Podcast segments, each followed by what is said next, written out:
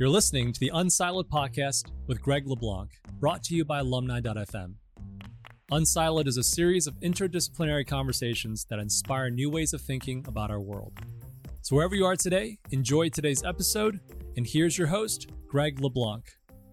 Welcome to Unsiloed. This is Greg LeBlanc, and I'm here with Alex Bezzerides, who is at Lewis-Clark State College, and he is the author of Evolution Gone Wrong: The Curious Reasons Why Our Bodies Work (Or Don't). Alex, I have to say this was probably, I'll say almost certainly this was the funniest book about evolutionary biology that I've ever read.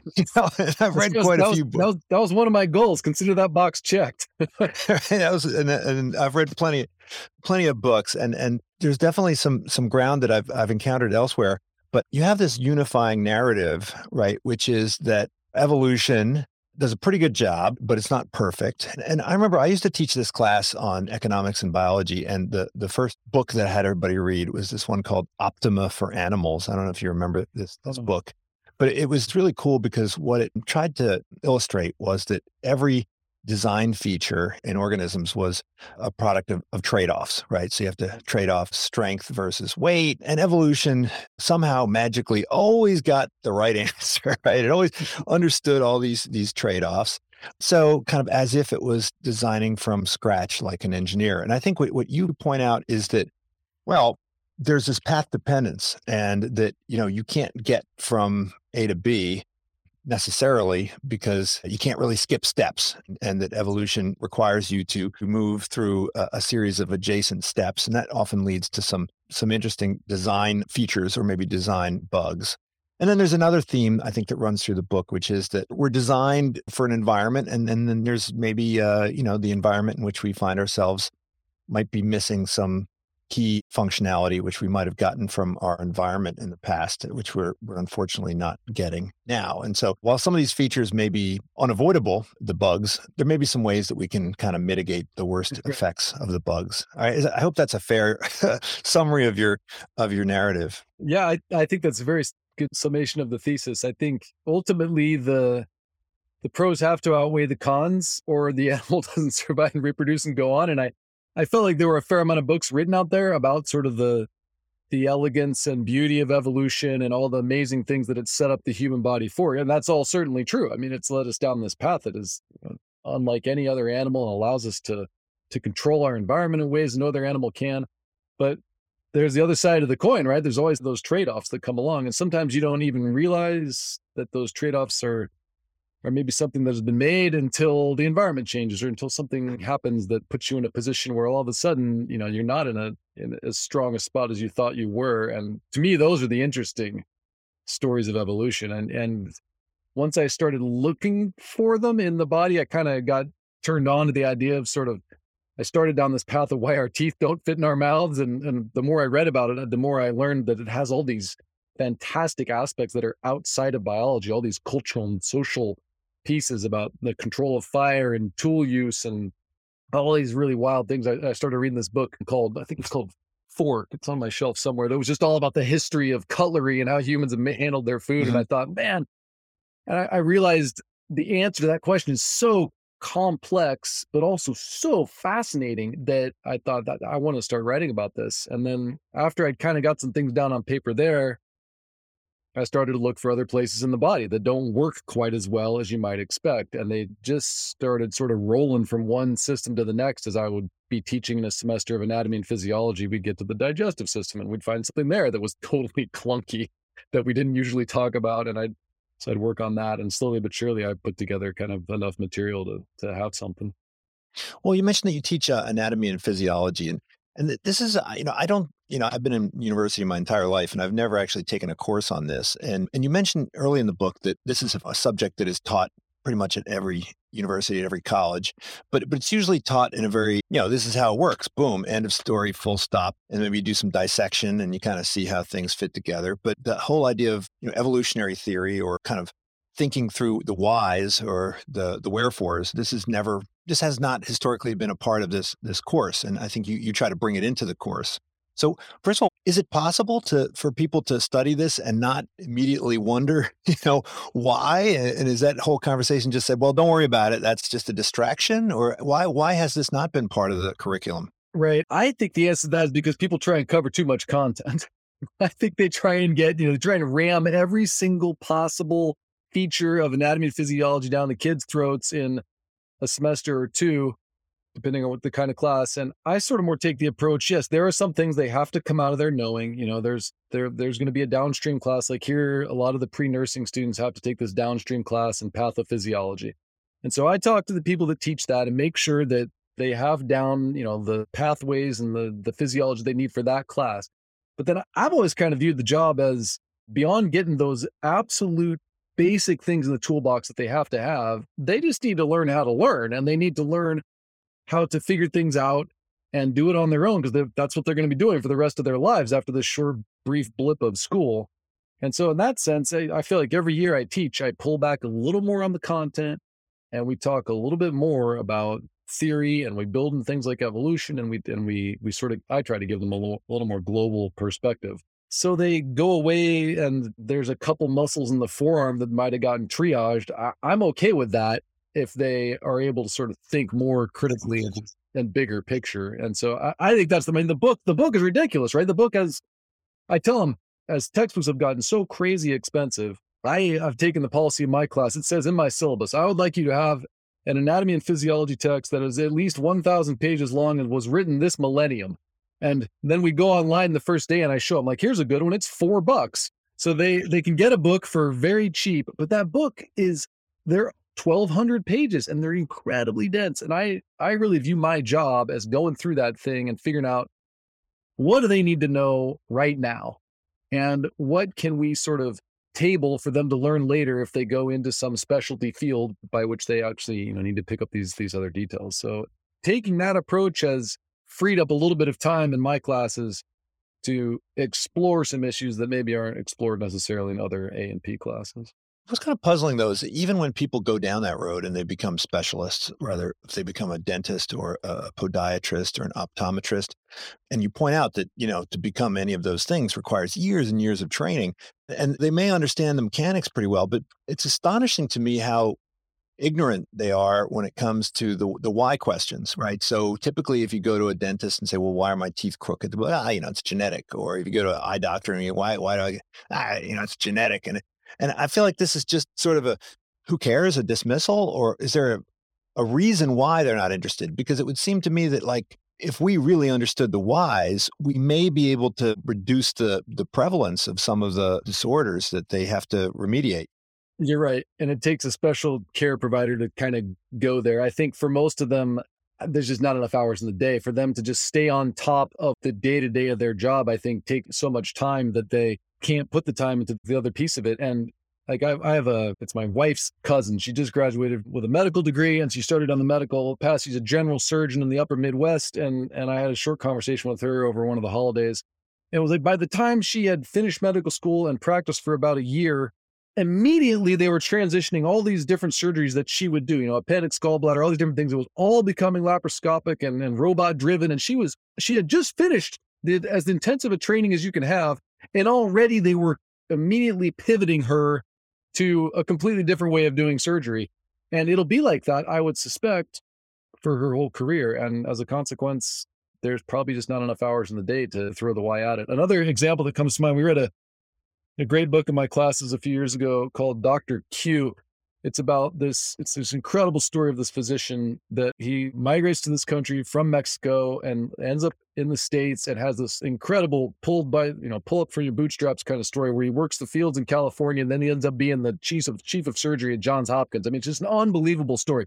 And he goes, his career path as a physician is to study and do surgery on these people that have these neural glioblastomas, these brain cancers that just get into their brain like a spider web and create this cancerous tissue that's just almost just impossible to cut out. And so for the early part of his career, he worked as a surgeon removing these tumors from people's brains, and it would buy them a little bit of time. But ultimately you can't take out a whole spider web of cancerous tissue in a brain, and it would come back, and the people would, they'd eventually die, you know, relatively shortly thereafter. And so he kind of made a mid-career pivot where he just said, I've got to look at the why question. I've got to start looking at this from the perspective of why does this happen instead of trying to treat it afterwards. And so he started doing research on it instead. And that's what I think we need more people doing, is exploring that aspect of it, rather than, we have to have people that can do the surgery, do the treatment down the end, but you also need people working on the why, because you're absolutely right. Without that, none of these things ever get solved. We just put Band-Aids on them for the rest of all time. Well, when in the first chapters where you talk about the teeth and eyes, you know, and you walk through kind of the origin of the relatively recent origin of both the shape of our face, and perhaps not quite so recent, but the movement from the sea to the land and how that impacts our eyes. But I think there seems to be some evidence that the mess that our teeth have become and the impairment of our vision is something that's even more recent, right? That it's not something that there are some ancestors, you know, our 10,000 year ago ancestors might not have had these problems, right? Is it fair to say that these problems have been getting worse with not just becoming humans, but also with modernity? I think there's no question they're getting worse. I sort of view it as a doubling down on the issue. I'd like to describe it as, I think because of our evolutionary past, we have this likelihood, this propensity to develop issues with our jaw and our teeth and the mismatch there, or with our vision. And then the modern behaviors then really push it over the edge. And in the case of the eyes, you know, it's likely this trapping ourselves inside all the time as children. The eyes just don't develop to the right length. But certainly the eye has inherent fallibility because it evolved in the water initially. And that makes it, there will always be a bit of a jury-rigged structure as a result. But we definitely make things worse with some of our modern behaviors with our jaws. You know, kids just don't chew enough, and that the jaw just doesn't even have a chance to develop to the size and strength that it needs to be to fit these giant teeth in it. And then pretty quickly we just give up and pull the teeth out or slap braces on them and, you know, try and fix it with our modern conveniences. Right. I recently had some surgery done on on a tooth that had fractured, and I'd gotten it infected, and this very likely would have killed me if we didn't have kind of modern antibiotics and that sort of thing. But, you know, I probably would not have had the fractured tooth potentially if my teeth were not, and jaw were not so poorly formed, right. by my upbringing. So modernity giveth and modernity taketh away, right? I think all the time about, I've never read any data about sort of what percentage of us, you know, on average would have been knocked off before 40 or 50 years old without sort of modern intervention. I mean, I'd have been in a real pickle. I had my appendix out at 18 years old. And if you needed your appendix out 10,000 years ago, that was a tricky one. You know, I mean, you'd have been gritting your teeth for somebody to cut that thing out. And if you don't get it out, the likelihood of surviving a ruptured appendix, that's talk about a bacterial infection run amok. Well, I saw a picture recently of a guy who was a Russian doctor in Antarctica who had to remove his own appendix, which stuck down there without help. Seemed like a little bit of well, he was the only doctor, I think. So he had to kind of do it with a mirror. But I'm surprised you actually didn't write a chapter on the appendix, because that's another example of what appears to be a bug, but, you know, is really probably a feature in our ancestral environment, maybe even in large parts of the contemporary environment outside of where we have clean water and so forth, right? For sure. I have a few folders of like other chapters that I was considering. You know, you're restricted on length. They tell you this many words. But the ones that didn't make the cut, the appendix didn't make the cut, largely because I felt like that ground had been quite well covered. And then the other piece of that is that there's some really modern stuff that's come out that suggests, you know, that the appendix has a sort of more of a significant positive role than people realize. It's got this new hypothesis of it being sort of a panic room for your body where it can store bacteria in case you have a real bacterial blowout upset kind of moment. It needs to repopulate your gut with the positive flora. So there are some neat ideas there. I thought they'd been pretty well covered. The other one that didn't make the cut that has all kinds of interesting biology behind it are sinuses. The evolution of human sinuses is a wild story. We end up with all these crazy pockets that infection and can fill up with stuff in your head. And there's all these amazing hypotheses about why we have all these holes in our skulls. So that's another one someday I'd like to get into, but just didn't make it into this one.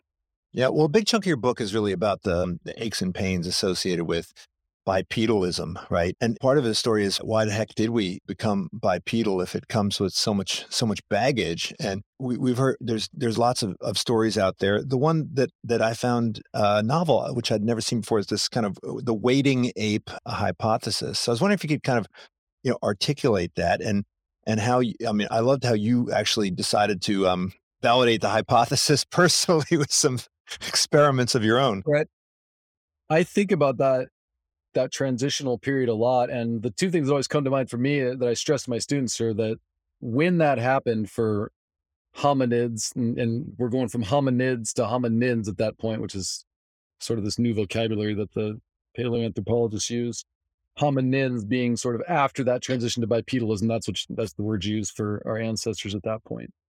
I stress to my students that when they're thinking about that, they have to understand that was not something that would have been done by choice. It would have been something that had to happen because the food availability or the shelter availability, whatever it was, changed. I mean, if everything's going great, the animal's they're not gonna leave where they are if they're warm enough and their bellies are full and nothing's threatening them.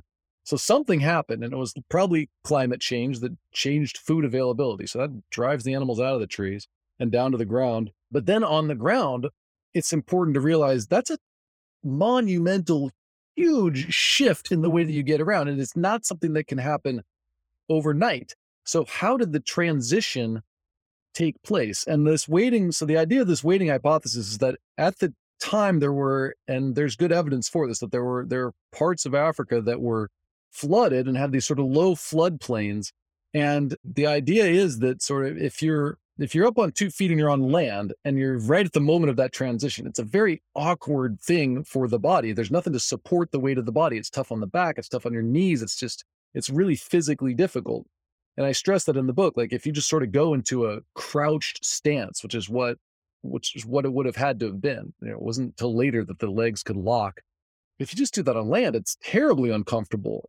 But if you get in a little bit of water, kind of hip deep or chest deep water, all of a sudden you can stand on 2 feet all day long, and the water supports the weight of the body. So that's this kind of new idea out there about how the transition might have taken place. Not that we were fully aquatic and swimming around. That's kind of all been sort of this older idea that's been shelved, but that wading might have been an important part of it. And I think it's one of the more compelling ideas I've heard for at least how the transition could have taken place. So it'll be interesting to see now that idea is kind of on the table, but if there's evidence, you know, in the next generation of researchers to support it. Right. And so why is that we need to have sort of the transition? You know, why, you know, we have one equilibrium where we're in the trees, we have another equilibrium where we're, you know, out in the savanna, and right. The body seems to be optimized for those different formats, but they're so radically different, yeah. Presumably that you need to have some kind of transition path, right? That would make sense. Yeah. And it's a couple million years. I mean, it's quite a while until you end up with the skeletal modifications switching you from hominid to hominin, and that make it so that you don't really have to be supported anymore. And, you know, you get curves in the back, and the shape of the angle of the femurs changes, and all these things happen over a couple million years in that period, sort of between 4 or 5 million years ago and 2 million years ago. And then by then you're kind of off and running. Now you're talking about transitioning to the members of our genus Homo. And now you have an animal that, instead of just kind of probably uncomfortably walking around, can start to run and really can start to take full advantage of the bipedal life, right? Because there's huge advantage. You got these things free all of a sudden, right? So now there's all kinds of behaviors you can engage in throwing and carrying that just aren't part of the quadrupedal life. Right. And as a result of this, you know, we have, as part of the trade-off, as part of the price we pay for this, we have back pain, right? We have foot pain. You know, you talk about how most of the bones, half of the human bones are in our hands and in our feet. And it makes sense for our hands, right? Because of what we're trying to do with them, but it doesn't really make a whole lot of sense for our feet. It used to make sense for our feet, right? When they needed to be nimble and grabbing branches and doing all these things, but now it's just a mess. You got all these bones down there that are just pounding the earth, which is not what they were sort of made to do. And they slip and slide and sprain and do all these So I go into one of my favorite sort of researchers that I lean on a lot in this book is Jeremy DeSilva. He's this great, he is the foot and ankle paleoanthropologist at this moment. And he's written all this great work about how, you know, if you were going to design a human foot, this would be the most idiotic design ever. You would not make it with all these parts that could slip around for something that just needs to basically pound the earth. And you see that in animals that have been on the ground for a much, much, much longer time as bipeds, things like birds.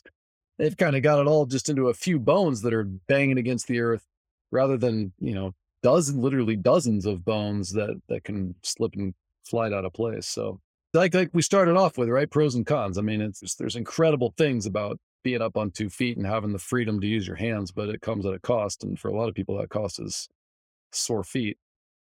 Well, and you mentioned that when we're designing artificial feet, right? So when we design artificial hands, they kind of look a lot like actual hands. But when we design artificial feet, they don't look at all like feet. If you look at the Olympic runners, right, with those big, you know, pendulum things, right? They don't look at all like, they have like one part. That's right. And nothing to slip and slide out of the way. Yeah. And that's exactly what you sort of, more like the model you see. And ostriches always come up because ostriches just pound the earth constantly with their feet, and they've been at it for 100 million years rather than 5 million years, you know? And that's a long time to work out the kinks. And if we were still being forced to run several miles a day to forage and gather our food and do the, you know, I think given 100 million years, a lot of these kinks would probably work themselves out. Now that we just click a button or drive to the store, it's probably not. I think we're probably stuck with sore knees and sore feet. But that is our superpower, right? That we can go for super long distances and pursue these animals.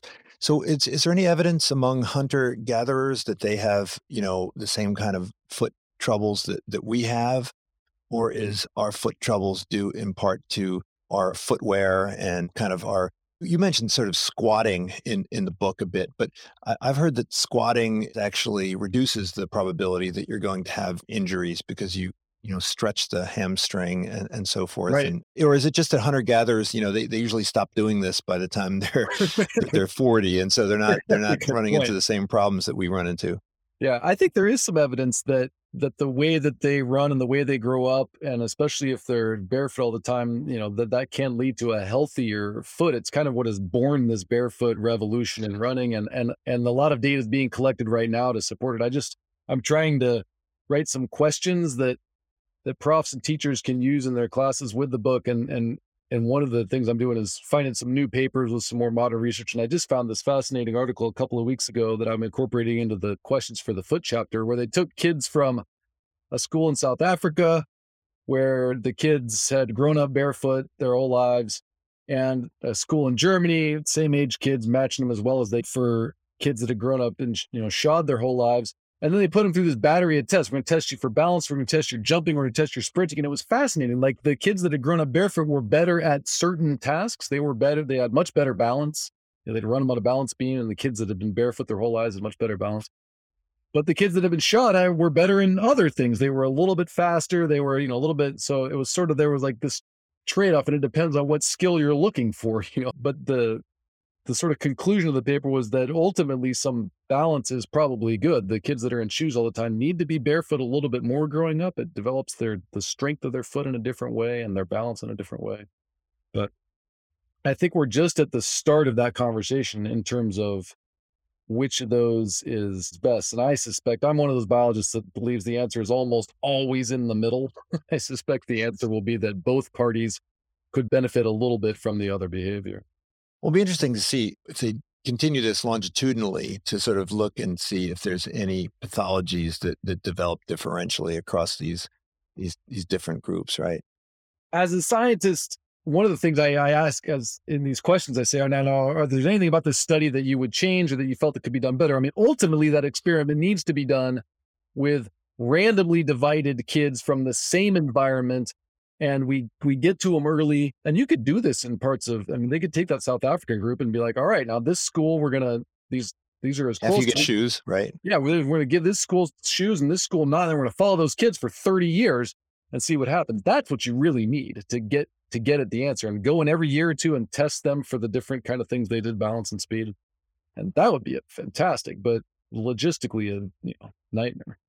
Well, I mean, you could do, I mean, you know, we've done some of those longitudinal studies on things like diet, right? And so forth. I mean, presumably we could do that. We could maybe take kids and put them in outdoor classrooms and see if their, you know, vision is better. Yeah. We could take some kids and give their parents, you know, beef jerky or whatever, and then say, here's some free beef jerky. Let's see what happens. And and then track them. We probably wouldn't have to track them that long. We could probably track them until they were, you know, teenagers and, see if there's with teeth, you'd have everything you needed by the time they were 13, 15 years old. With some of the other things, you might have to go a little bit longer, but you're right. As long as you're careful and don't let your shoe study be funded by Nike, you should be good. You know? Well, but even if it was funded by Nike, they could offer multiple types of shoes, some of which were more informed by, you know, the plantigrade approach to walking and the other one, the other approaches, right? Right. I just will insist that my researchers at the end of the thing are, that's blinded at the end of it. Well, that blind is, that'd be tough to know, you know, conceal what kind of shoe you're wearing. No, I just mean when we bring in the physician for the assessment, they do not know whether the kid was shod or barefoot. Well, it'd probably be visible, right? Because your foot would be considerably wider, right? It'd be interesting to know see if the arch, you know, how does the development of the arch change for, you know, being in shoes versus not. I've started to look at kids' feet. One thing I didn't realize until I was doing all the reading for this book was I didn't realize we didn't come out with arches. Like, I didn't know that we all come out flat-footed and that arches. So right as I was writing that chapter, my daughter was right in that age when the arches starting to develop in her foot. And so I was kind of looking at that with a whole fresh set of eyes, all these things that you've never noticed your whole life, that kids just have flat feet and it doesn't kick in until they're 5, 6 years old. Yeah. When I noticed when I started doing yoga and I was trying to stand on one foot, and I realized, well, my foot's so narrow that it's kind of hard. And you look at some of these people that have been doing this for years, and you notice that their feet are capable of so much more, you know, breadth, because they spend less time in shoes. Yeah, that inspires me to spend less time in shoes, because I have these feet where, I mean, my toes just overlap like that, but they're just cramped together. And I just can't even begin I can maybe do that for about 2 seconds, but then they immediately snap back.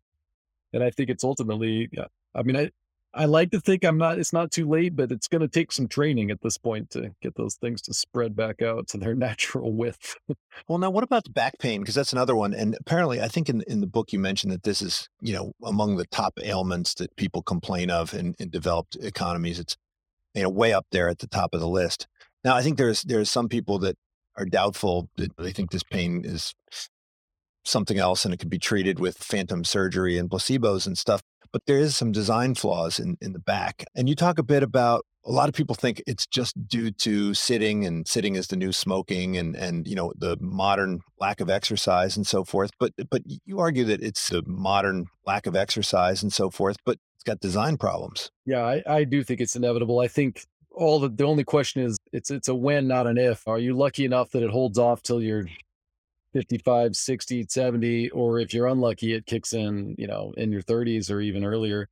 And it's all those curves. I mean, the other hominids, the chimps and gorillas, they all have a C-shaped spine, and it kind of forces them forward. It's why they don't like to walk on 2 feet. They can do it, but they kind of want to topple forward because of their C-shaped spines.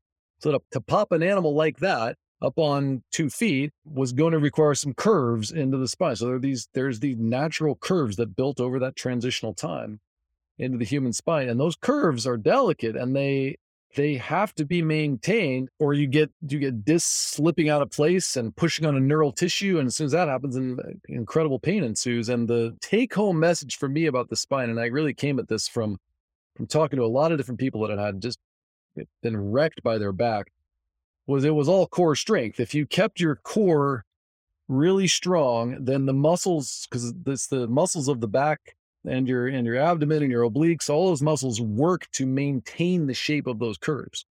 And as soon as those muscles weaken, then those curves start to sort of slide out of place, and that's when it all falls apart. And so we do have some control over that. If you keep that core nice and strong, the kicker is that everybody's only one little slip away, you know, in an acute event from sort of something unlucky happening that that can cause it to derail also. So there's a lot of luck involved in it also. So sitting in front of a computer all day probably isn't the best thing for your back. Yeah, I mean, it's certainly not the best thing. But standing in front of a computer all day is also not good for your back, and probably then going to hurt your feet also. I think that ultimately the answer is you just got to mix it up. You spend some of the day, just be walking around, moving as much as you can, and transitioning from one thing to another. And I mean, it's tough when you have to sit and, it happens to me. I get to writing, I get to do stuff, I get down the rabbit hole, and 2-3 hours go by and I haven't barely moved a lick. And you have to try and force yourself out of that and just hop up and, go do 20 push-ups and take a break and then come back. Right. So standing on your feet all day teaching is also not a great thing for your back. That's exactly right. And it's also, that one's also tough on my feet. As I've gotten older, I've had to develop strategies for those 6-hour lab days where I just go back to back. Today was one of those days, actually. Or at the end of the day, my feet are just absolutely barking at me. Now, in your discussion about the knee, there's great discussion about the built-in flaws that we've got to deal with.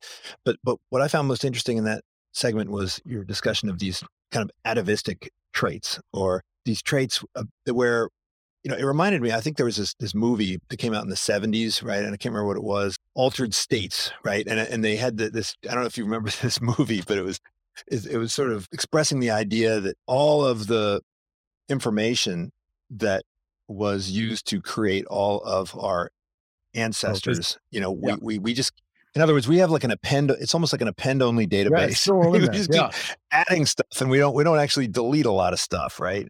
I hadn't really ever thought of the genome in that way. And then I had this student that had this wild experience with her knee, where she just had all these tons of knee surgeries by her early 20s. And so I started reading about her condition, she had a discoid medial meniscus, and I came to realize that it's more common. So the meniscus is usually sort of this crescent shaped, the lateral meniscus is usually this kind of crescent shaped tissue. And I came to learn that there are a certain percentage of the population that have this meniscus that should be shaped one way, and instead it's shaped like a disc.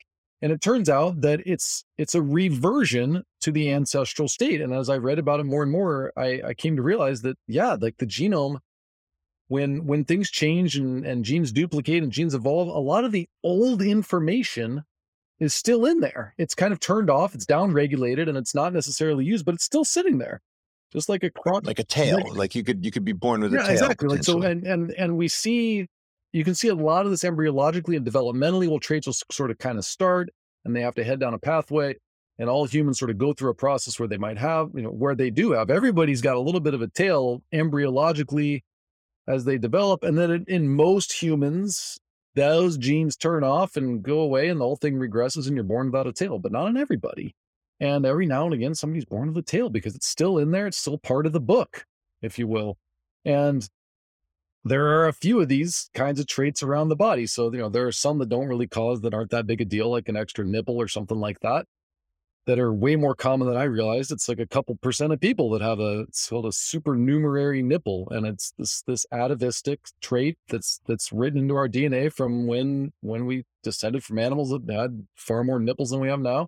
And then you get into ones that can actually cause problems, like when the meniscus comes out shaped one way that really worked better in a quadruped than it does in a biped. And that causes those knees to shift and slip and blow out and tear ligaments. And then once you kind of start down that path of a troubled knee, it really seems like it just snowballs. And all of a sudden the cartilage, once you get damage to the ligaments, the cartilage got to do more work. And then the cartilage starts to wear down, and the cartilage, we can't really even do anything for you if the cartilage starts to wear out. There's still it's even in the 21st century, there's not a lot that modern medicine can do for you when some of that padding wears out, other than a total knee replacement, which is going to change the way your knee works forever. So these atavistic traits, that's one of those topics that I had to leave it behind and move on, or I was going to spend 20 years writing the book, but I'd like to, now that it's done, go back and learn about other ones, because I bet there are other interesting atavisms in the body that I don't even know about. So that student of yours presumably would have been really good at the four-legged race Olympics, right? If we had such a thing, right?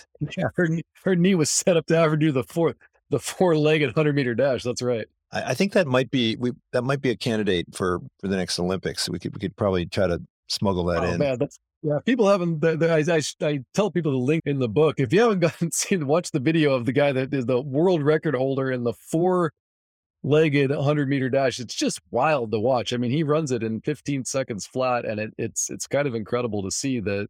Even though we have this body that's now 5 million years removed from being a quadruped, there's still enough quadrupedal DNA in there that you can scamper down the track pretty quickly if you're motivated.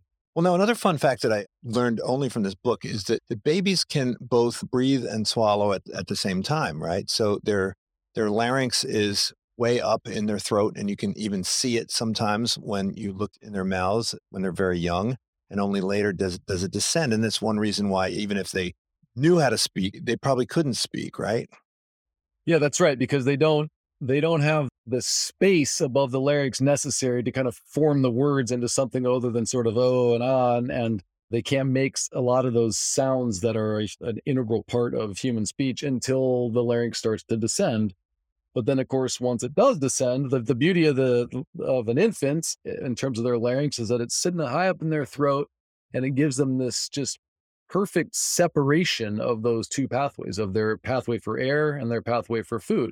So like you said, they're a nurse. They don't even have to come off the nipple. And as long as their nose isn't all stuffed up, which it sometimes is, but as long as their nose isn't stuffed up, they can breathe the whole time while they're nursing.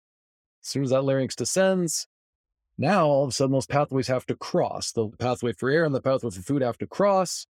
And now you have a setup that makes you prone to choking, and kids are especially prone to choking because the opening is about that big for their trachea, and if anything goes down the wrong pipe, it's likely to get stuck. And they're not really out of the woods. I mean, I was hacking up my daughter's grapes and hot dogs until very recently. She's about to turn 9, and I was cutting those things up into teeny little bits until very recently, when I feel like she's just now starting to kind of come out of the years where you have to really worry about it a lot. And then we all get back into it when we're older and the muscles weaken that kind of help keep the separation and everything intact. Yeah. The one thing I learned also is that you mentioned, like, there's an entire journal on swallowing. There's an entire journal on the meniscus, right? There's like an academic journal for every single body part, it seems, and every single bodily function. Yeah. And a book on them. I mean, the meniscus one killed me. I was digging into that and really trying to figure out and understand. And I kept coming back to this one reference, and I would look at it and I would be sure it would just be a journal article or something. Like, nope, it wasn't. And it's a 435-page book on the meniscus. You know? I mean, it's just the level of detail out there is unbelievable. Well, I'm glad you read it, so I don't have to. Yeah, exactly. Right. But I think that the lesson of the throat and the windpipe is one that really does make your point very strongly, right? You know, when we think about rivers changing their course, right? You know, the Mississippi River has a big oxbow in it, and then, you know, one day it just starts going in another direction. That's not how evolution works, right? So evolution would never have come up with the Fosbury flop, right? It would have just kept trying to do the scissor jump higher and higher and higher and more efficiently, but it would never... You know, there would never be this discontinuous flip, like pushing your lungs to the back of putting them behind your stomach and so forth, right? Like, that's never going to happen. Right. I mean, the people that were doing the scissor kick just would have all probably just died at some point, and some other thing that did it, that came and jumped over the bar completely differently, would have been the one that went on to survive, you know? But it probably wouldn't have been the same species, right? So it wouldn't have been... Yeah, likely something different, which is, I think, why when you get these giant... I mean, why I love to talk about the giant climactic, like when, you know, these extinction events, the Permian-Triassic extinction event, the Cretaceous, the KT boundary in my classes were... The Permian-Triassic extinction event, the one that was 250 million years ago, 96% of known organisms wiped from the face of the earth, you know? So the environment changes in some dramatic way. And yeah, most animals just were not able in that moment to pivot in a way that allowed them to get through that. And a few did, of course. And then those go on to diverge and radiate and repopulate the earth until the next incredible extinction event. But yeah, you're absolutely right. When those things come along, it tends to wipe out a lot of the animals.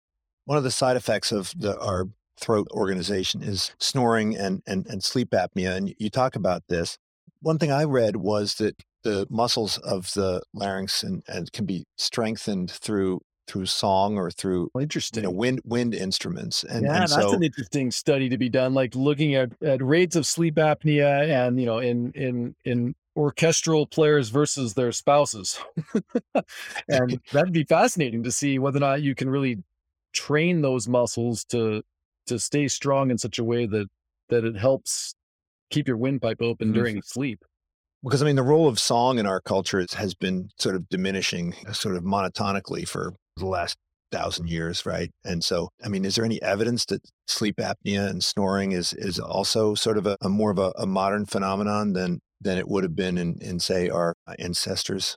Really interesting question. That's not one I've ever read about. And, you know, whether or not those muscles have weakened over time is not something that everything I've read suggested that as long as we've sort of had a lowered larynx, which is not as, you know, that happened a little more recently than most people realize. It's a tough thing to study because those are all soft tissues and none of it fossilizes all that well. So you have to study the structures of the neck, the vertebrae in the neck and the shape of the skull. But what I've read is that the number that I kind of have in my head from everything I read was that somewhere around 50,000 years ago is when sort of the modern head and neck comes into place. That means for most of the time humans have been humans. They weren't capable of the type of speech that they are now. But the other things about snoring and sleep apnea suggest that when that happened, that probably sort of entered the human lineage. Now it'd be fascinating to sort of tackle this idea of whether or not, you know, people that incorporate more of an exercise or a pastime, something musical, something song related, having the opportunity to keep those muscles intact in such a way that maybe they don't go down a sleep apnea or snoring path. That's a really cool idea. Well, you've spent a lot of time also on the book about reproduction and pregnancy and giving birth. And this, I think this is probably the mother of all trade-offs, right? You know, and it's been written about extensively, but what I didn't know about was the kind of the ham and egg stuff that you mentioned. Right. So could you talk about that? I mean, it seems like the trade-off that we all know is that humans need big brains. Humans are also bipedal. So those two together are a bad combination, right? Yeah. The question, it all starts with the question, right? And the question that sort of drives that hypothesis is looking at answering is why are human babies born so much earlier than it seems like they should be? You know, why do they come out so completely and totally and utterly helpless? And they really do compared to so many other species. I mean, ours just come out, and even other altricial animals like a rat or a wolf or something, yeah, you know, their eyes are closed and they're a little, but pretty quickly they're kind of up and at 'em compared to a human. And of course, some precocial animals. See, you need a whole other trimester really to keep the thing in there and get it up to the point where it could be a little more, you know, independent at birth, and it impacts our lives in such an enormous way because that child requires all this tremendous amount of care. So why not just leave it inside a little longer? So the hypothesis that dominated the discussion forever was this idea of the obstetric dilemma. That so because we're up on 2 feet and the shape of the hips change, and they've got the kids have these giant brains that basically, if the woman's body, if it was going to keep that kid in there any longer, she wouldn't even be able to walk because the shape of the hips would have to change. And such, you know, would have to be so different. And it's an easy idea to kind of wrap your head around that there's this trade-off between bipedalism and birth. And so that idea kind of dominated the discussion. Well, then once people started collecting evidence for that idea, sort of actually measuring pelvic width in current women and all the way back in the fossil record, it turns out the evidence isn't great to support the idea. In fact, our hips, a woman's hips could even sort of spread a little bit wider than they do currently, and she'd still be okay biomechanically and able to run around. And there's not even quite the gender differences aren't quite as significant as people thought. So this woman, Holly Dunsworth, has sort of thrown this new idea on the table that it's really more driven by metabolism and energetics, that the kid reaches a point, again, because of the ridiculous brain that humans try to grow, that you reach a point where the child cannot be supported metabolically anymore on the inside that it has to be born to be able to provide for it energetically, that you reach a point where the woman just can't provide for it more metabolically. So it requires more metabolism on the inside than on the outside. Yeah. And you reach a point where it has to be birthed for that reason. And it just so happens that in humans, that happens before the brain is fully developed because we're trying to grow such a ridiculously large brain. So we end up with these brains that are relative to other animals that are born, ours are underdeveloped. They're still big because we have big brains, but they're not as big relative to where they're going to get. And so you end up with a kid that is, they just come out and they're just not sort of ready for this world. And so it's another one of these cases where you sort of have an older idea, and now there's a new idea coming in, and we'll see the evidence, I think, is starting to fall down in favor of this sort of energetics of gestation and growth, I think is what she calls it, hypothesis. But it's a fascinating new idea in that field that attempts to explain that aspect of, there's so many other pieces of it. That's just one piece of it, is why kids have to come out early. Well, we're certainly seeing a rise in the number of cesareans, right? And, I don't know how quickly people can evolve, right? I mean, certainly we've seen examples of people evolving faster when it comes to kind of lactose tolerance and so forth. And some people have speculated that if we just move entirely to kind of cesarean birth, then women's hips can get even smaller. Right? Go in a totally different direction. Yeah, the rate of cesarean sections has gone up. I think birth has sort of hit the point. It's the one spot for me where you're finally sort of being checked by natural selection, because you have these brains that, the brain got bigger as humans. First, you have the bipedal issue, which did change the shape of the birth canal. That's the first sort of piece of the difficulty of birth puzzle. And then the brain triples in size, in the period of time from 5 million years to a couple million years ago. And then with modern nutrition, the thing, you're able to feed that fetus in a way that it's never been fed before. So women can develop and grow this child that's just bigger than it's ever been.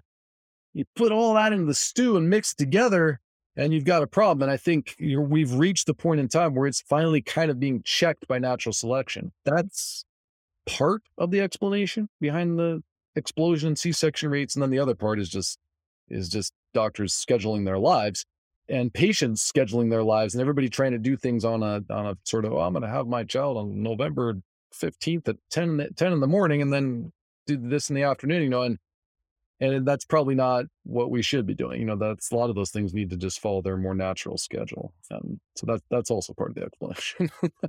Well, there's a whole nother avenue that you could have gone in if you had more time, which had to do with kind of metabolism and nutrition. And you mentioned just this in a very small part in that chapter about kind of diabetes during pregnancy and how this is actually a huge problem, particularly for people who are coming from kind of ancestries that did not have a lot of sugars in their background, right? So it's not just a problem when these people move to the Western world, but also they are having big changes in their diets in the countries in which they live, right? And right. So this is becoming a global problem. Yeah, and they have bodies that sort of have evolved under conditions where they're, like you said, there wasn't historical access to a lot of carbohydrates.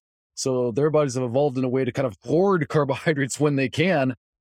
And now we're just flooding the environment with sugars and carbohydrates, and it makes it so that it sets a woman up to run into trouble when she becomes pregnant, and you overload the system, and you put a fetus in there that starts to manipulate her physiology. That's a big takeaway for me from the reproductive section of the book, is to realize that this relationship between the mother and the unborn child there's some conflict there. They have sort of competing interests. Right? As I like to say, they're frenemies. Yeah, that's very well put. They are frenemies. Right. That's right.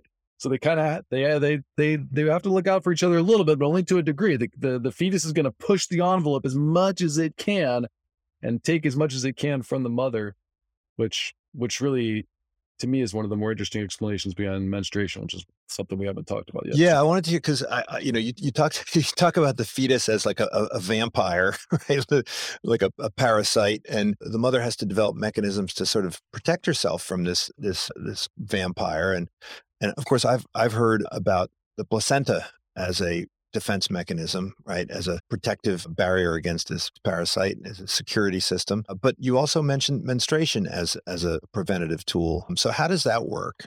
So yeah, that was the most interesting chapter of the whole book for me to write. It was the one chapter I went into not really having any idea where the answer lay. And so the first thing I learned when working on sort of the big question of why do human females menstruate, the first thing that that I learned was that, well, most mammals don't. And I had an idea about that, but I never really got into the details of it. And it turns out, 95% of mammals do not menstruate. Well, I mean, anyone who's been around livestock, right, or even have pets in their home, notice this. And yeah, and they you don't have little. There's no tampons for your dog, or for your horse, right? But it's amazing. Even when I tell it to people, a lot of people, they've seen their dog and they've seen some blood coming out, and they think, oh, well, my dog does that, but it's not menstruation. Like, your dog is having some discharge related to going into heat or some other thing. It's not menstruation. And so that was kind of the first thing I had to figure out how to explain. But then I quickly got into, you can't go down to the why does menstruation happen path very far before you get into this nasty, difficult term to understand, which is called spontaneous decidualization. And for a while, I just kind of put it in my outline and tabled it. And I was like, all right, I'll figure that out later. And finally, I couldn't put it off any longer. And I got to that chapter. And what that term means is that the uterine lining changes. And that's the decidualization part. That word just means the change in the uterine lining. And in most mammals, it changes in response to pregnancy. So they do not change. They do not make giant cellular physiological changes to their uterine lining until they get pregnant. So that's the way it works in most mammals. But in humans and the other old world primates and a few random things on the tree, like there's some bats and a couple of shrews, it changes in preparation for pregnancy. It changes spontaneously. So there's the spontaneous part of the puzzle, spontaneous decidualization. And it turns out in all the animals that do that change it spontaneously, those are the ones that menstruate. Once that lining has changed, once you've made changes to that cellular lining, if the animal does not get pregnant, then you can't go backwards. You can't rewind those cells back to their original state, and they just have to be gotten rid of so that you can do it again the next month. You can't just keep them in that permanently decidualized state because it's all under hormonal control. The hormones change every month, and it all has to just get sloughed out. So then I realized, turns out that the question was not, why do females menstruate? The question is, why do they change that lining? Why do they undergo that process? And because that is really what drives menstruation. There's two really strong hypotheses for it, one of which drives to this sort of, fetuses as vampires idea, where the fetuses in humans just burrow in to the human female to an almost unprecedented degree. They get right in there next to her vasculature in such a way that they can then release hormones that manipulate her blood sugar and her physiology in ways that can potentially be dangerous. And so one hypothesis is that by changing that lining before pregnancy, you can sort of build in a little bit of defense against the impending invasion by the embryo and fetus. It allows you to build a little bit of physical, mechanical defense that keeps them from burrowing as far as they would without that. And there's great evidence to suggest that whose uterine linings are unable to do that to quite the same degree, they sort of suffer from more miscarriages and more problems with their pregnancy than women whose layers decidualize as they should spontaneously. The other piece, and this is the most fascinating sort of why does that happen kind of thing to me, is that, so the other hypothesis is that it drives to the fact that humans make really, really error-prone embryos for reasons that I've never read a good explanation for it. You bring a perfectly healthy sperm together with a perfectly healthy egg, and more times than not in a human, it makes an embryo that has chromosomal aberrancy. It's got these chromosomal issues, maybe not a whole chromosome missing here or there, but pieces of a chromosome that have moved to another one. It's just chromosomally off kilter. More embryos are like that than not to start off with. And a woman whose layer has spontaneously decidualized properly is able to detect an embryo that has really, really significant problems, and it naturally aborts it. And if a woman, for uterine lining, for whatever reason, is not able to do that, she's more likely to carry that error-prone embryo deeper into pregnancy. It's likely going to miscarry later on as it gets to sort of later stages of development. So that's the second idea, is that it helps the woman's body naturally select for the healthiest pregnancies. Fascinating stuff. I mean, it's just like this whole world, everybody's out there, half the population's out there spending 40 years of their lives menstruating. Nobody talks about why. And only recently have people started to look into it. And I just think it's the most fascinating biology on earth. And costly. And modern women do it far more than our ancestors, and also far more than these other primates and shrews and bats that menstruate, right? Because they are either pregnant more frequently or lactating more frequently, right?